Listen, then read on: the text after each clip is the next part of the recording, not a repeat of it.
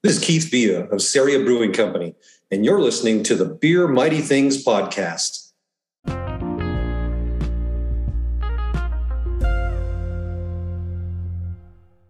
We have to shift the paradigm of giving to value add, not zero sum. All right. Well, welcome into the Beer Mighty Things podcast. It's what you listen to while you brew. It's what's in your ears as you drink beers. Today's guest needs no introduction. He's been a mentor of mine. He doesn't even know it. Uh, he's been a mentor to many. He hosts The Playbook, which is an entrepreneurial podcast that I listen to every single morning for probably about three years now. He served as the CEO of the renowned Leigh Steinberg Sports and Entertainment Agency, which was the inspiration for the movie Jerry Maguire. Yes, that Jerry Maguire. He's considered by Entrepreneur Magazine and Forbes as a world renowned motivator. Please welcome in Mr. David Meltzer. David, thank you. How are you? Amazing. It's so great to be here. You know, there's certain shows that just fit my frequency, and this is absolutely a show that fits my frequency. And to hear that you've been a mentee from afar just excites me even more. And I hope there's more mentees from afar listening in today so that we can help accelerate, grow together to make more money, help more people, and have more fun.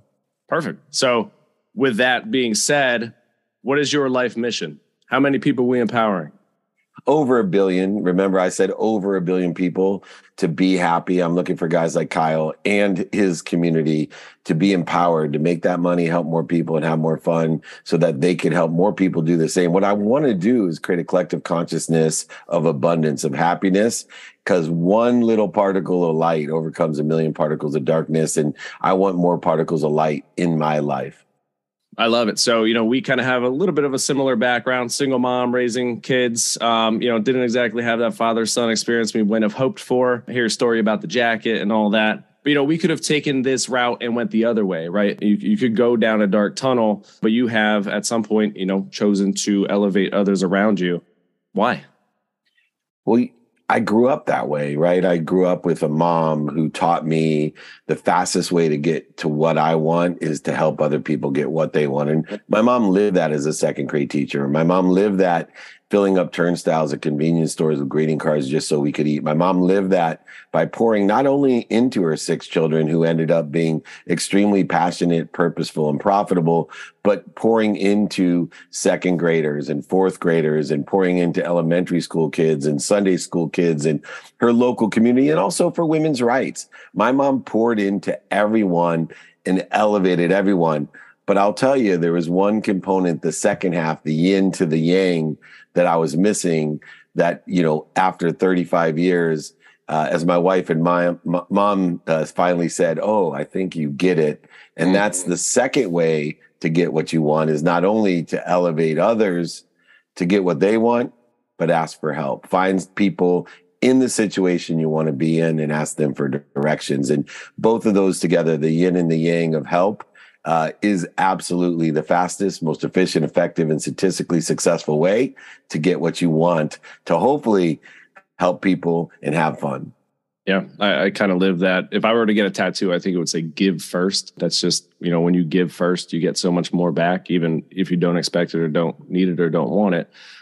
What you mentioned there about the help, and I've kind of been kind of regurgitating this, is a lot of folks think that when you ask for help, it's a sign of weakness, but you have and you know put this into my mind as asking for help is actually a sign of strength. Absolutely. Why is that so often misinterpreted? Because everybody lives in a zero sum game right? They are taught like you and i the more you give the more you give. Give first. I believe in kindness mm-hmm. but i believe actually in receiving uh, because receiving is giving.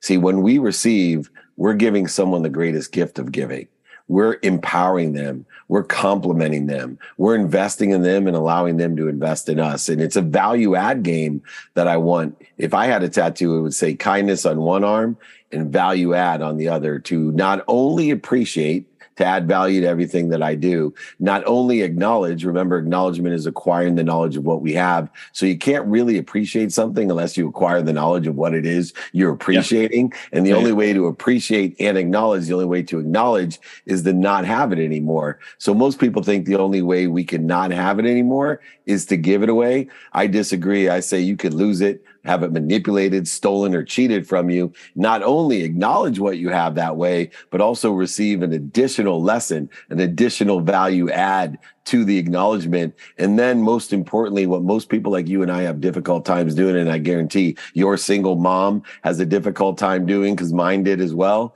That's asking for more. We have to shift the paradigm of giving to value add, not zero sum. See, the problem with the guilt that goes along, the shame, the blame, the justification that goes along with giving is that most people don't realize that when we ask for help, when we receive, we are actually imposing giving into the mixture by allowing someone else to feel uh, that power of giving and to make them feel more worthy, more valuable by asking them for help. I love it. You often discuss, you know, a person's energy, and you already mentioned the frequency. And you have recently not recently, but uh, in a recent podcast, but often you say, hey, that money is attracted to you. So in this situation, um, can we take a little trip down memory lane and, you know, your mom's thoughts on, on the internet and it being a fad and, and, you know, tell me about you get your first job and now all of a sudden you might, you may or may not have been her, her favorite kid all of a sudden. yeah, for sure. Well, I came from talk about a world of scarcity a world of not enough. And so when I graduated law school, I just wanted to be rich. So my only criteria for my profession out of law school was what job paid the most. So I had two job offers, yeah. one for 150 grand plus bonus being an oil and gas litigator. Reason I went to law school where I did was because they had the highest paid graduates that were in oil and gas litigation. I didn't care about anything than making the, the, the, the quan, as they say. Mm-hmm. But I also my maritime law professor was a leading publisher with West Publishing, and they created this thing on the internet, legal research on the internet in 1992. And so I went to my mom and I said, Mom, what job should I take? And that one had a $250,000 comp plan to it. I asked my mom, What should I do? Without blinking, she said, You got to be a lawyer, Dave. Don't you dare work in the internet. It's a fad. You're going to lose all your money. It's never going to last. And nobody's ever going to do research on the internet. You need books to do, do research. I'm a teacher, trust me. Well, I, for the first time in my life, did not take my mom's advice. I decided that just because someone loves you doesn't mean they give you good advice. Uh, sometimes the most ignorant, arrogant people in the world are the people that love us the most because they're so afraid of something happened to you. They're so afraid for you to fail that they give you bad advice to protect you and they always go for the safe choice not the right choice. And luckily i went for the right choice. And nine months out of law school i was a millionaire. And three years later we exited for 3.4 billion dollars with the b in 1995 when most people weren't exiting for a billion dollars. So uh, it was quite a shift in my perspective and paradigm of how to be passionate purposeful and profitable. The only negative was it just reaffirmed one negative idea that money does buy love and happiness. But as we discussed, something would happen when I was in my mid 30s to change that paradigm as well. Absolutely. So again, this this podcast is called Beer Mighty Things. It's based on the Dare Mighty Things quote by Teddy Roosevelt. So if you didn't dare mighty things, you would have never been in that scenario. So, you know, you went with the uncertainty, but you bet on yourself at one point early on, you make over a hundred million dollars, and then what happens to that hundred million? I lose it all. And I lose it all because I don't have the right mindset, heart set, and handset. I had a lesson to learn. Pain, failure, setbacks were all in my life. And I realized at that time that I was no longer punished. I don't live in a world of not enough or even just enough buying shit I don't need to impress people I don't like. But I lived in a world of more than enough. I lived in a faithful world that I'm happy already. I don't need to be more happy, more healthy, more wealthy, more worthy. I am. I am that and I am that which I am, which is happy, healthy, wealthy, and worthy. I just had to figure out what I was doing to interfere with it. And so I started utilizing values and daily practices, taking stock in who I was and what I wanted to become thanks to my wife and her guidance of the ability to do so and her telling me I was lost, telling me she was leaving me, that I was going to end up dead if I continued to act the way I was acting. You see, I was worth over a hundred million dollars and I ran the most notable sports agency in the world. So not only was I rich, but I had access to things that even the richest people could afford to do. And so I was so full of self. I was so ego driven I had so many needs to fill for that ego to be right, offended, separate, inferior, superior, anxious, frustrated, angry, guilty, resentful. that it was getting in the way of what my potential was, my real truth, my real potential. So I decided to reinstate those big ideas as you talk about at this show. I started saying to myself, yes, I'm going to have outrageous, audacious objectives in the future, but I'm going to utilize daily practices that are realistic to get there. So I created a philosophy of the what, the who, the how, the now, and the why, which I give to everybody, as you know, Kyle. Everybody can email me, david at dmeltzer.com. If it's free, it's we. So email me. I'm happy to give it to everyone. My books, my guides, my exercise, my free training, my podcast, my shows. It's all free. You just got to email me. I love it. I love it uh, yeah, that that daily practice for me is you know finding gratitude. I think once I started writing down uh, what I'm grateful for every day, every morning and night, and then also doing my affirmations of I am dot dot dot. That that changed your world to change my world into a world of abundance. Um, so I guess that that's a question. You know, what what is it about the relationship with money that people get wrong? Because it's available to anybody, but not almost not until you're ready for it. Maybe. Yeah, well, you can only be aware of that which vibrates equal to or less than you. So you need to elevate your own awareness, your own frequency in order to uh, be aware of the abundance that is around you, the options, the opportunities, the touches of favor. I always say your frequency is your neighborhood. So do you want to live in the projects in Akron, Ohio, sitting on a lawn chair, drinking a Colt 45 with tremendous ideas with no one to help you? Or do you want to live in the dream homes by having big dreams and raising your frequency so that when you turn turn around to your neighbor and say, Hey, I got this outrageous, audacious idea, they're like, Yes, that's amazing. Let me give you a million or two dollars, increasing the options, opportunities, and touches of favor. So we have to understand the energy of money is not enough being a victim. You can't have that mindset just enough buying things you don't need to be happy, more things to be happy, different things to be happy, impressing people with your money, which ends up in a complete void, shortage, or obstacle, emptiness, a world of for me instead of living in a world of faith, abundance, that there's something bigger than you, an infinite, all knowing, all powerful source that loves you more than your mom. So it's always protecting and promoting you. And it's using pain, setbacks, and failures as an indicator that it's protecting and promoting you, not punishing you. Mm-hmm. You just don't know what you don't know. So don't live in the ignorant arrogance, live in the ignorant humility that I don't know what I don't know. So I'm going to do my best, learn lessons, and have fun every single day in a trajectory of outrageous, audacious objectives in the future. Living in a world of more than enough is taking yourself out of the zero sum game and living in the value add game where you give to receive and receive to give because giving and receiving are one. You appreciate, acknowledge, and ask for more with full faith that there's more, more than enough enough of everything for everyone. I couldn't have said it better myself, David. Thanks for having me on. Uh, so let, us quick hit on those setbacks and failures. I know we're a little tight on time here, but you know, I'm assuming you're a competitive guy and like to win, right? So you know, through your sports days and whatnot, and even through being in sales, um, you know, working with athletes, I'm sure you hate losing. So in the sales world, we work so hard to nurture our current clients, relationships, onboard new clients. We obviously want to keep them, and we, we do our best, and we think things are going well. So, you know, has there been a time in your, you know, business working with athletes where you thought you had a great relationship, that athlete ends up leaving your firm and, you know, you're devastated. So, how do we lose with grace? You know, that that's something I'm trying to figure out here. It's bound to happen, right? So there's there's probably a right or wrong way to do so it. So remember, the L's are more valuable than the W's. See, when when you win, you don't learn anything the only way we expand, grow, appreciate, and acknowledge is losing because the L doesn't stand for losses, it stands for lessons. And when we know that we're being protected and promoted by those lessons to take us to a better place, a better position, when you have faith, you're being protected and promoted.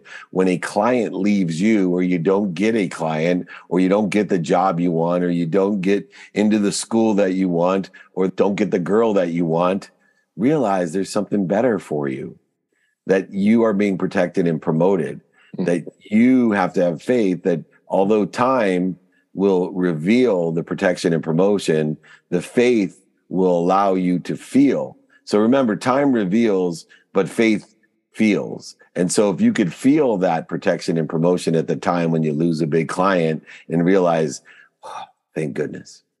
I don't know why, I don't know how, I don't know where, but I am so blessed that that client left me. Oh, I'm so blessed I went bankrupt. See, here's the way the continuum works we give meaning to the defined moments or inflection points in business and in life at the time when it happens, it's very difficult to give the correct meaning because we don't have enough faith. We spend minutes and moments out of faith when bad things happen, pain, setbacks, failures, and mistakes happen.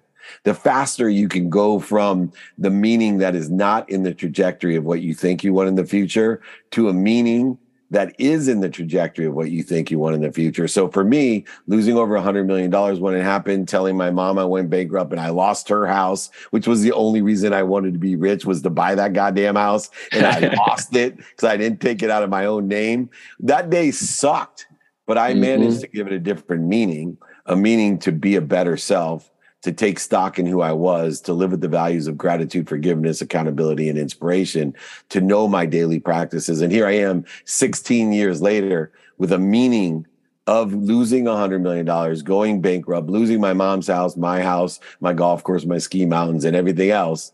And now that meaning is one of savior, one of betterment, one that uh, allows me to know, gosh, if that didn't happen, I probably would be dead or I would be alone both not acceptable where I am today, making more money than I ever had, helping more people than I ever have, and having more fun than I've ever had. And so the competitive nature for me is within myself. I'll tell you though, the most competitive thing that is in my life that I have difficulty controlling, Kyle, is watching my son mm. play baseball and football.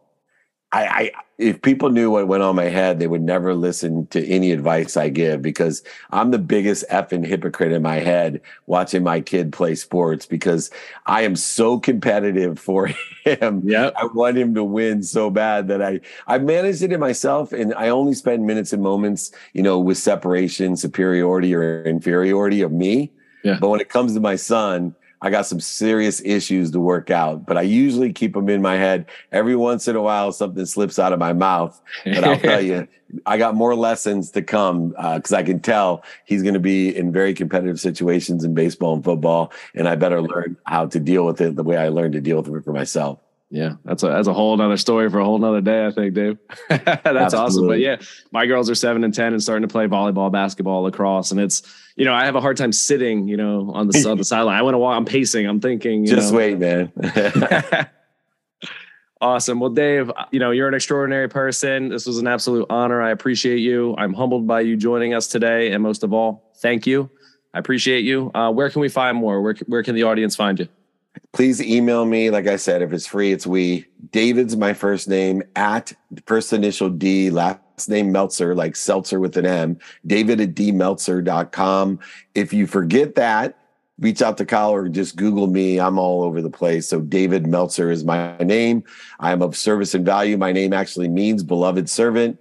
And I'm graced to be a beloved servant of you and your community. So please ask me for help, join me in any of the activities I'm in, david at dmeltzer.com. Thanks, Kyle. I appreciate the opportunity to be here. Thank you so much. And Dave does return emails, so I, I can uh, I can vouch for that. All right, my friend. Hope to see you soon. I will buy you lunch in Westchester. Let me know when you're there. All right. Look forward to a good steak sandwich and a Padres Phillies national championship game. Let's do it. Thank you, All Dave. Right. Thank Cheers. you. Cheers.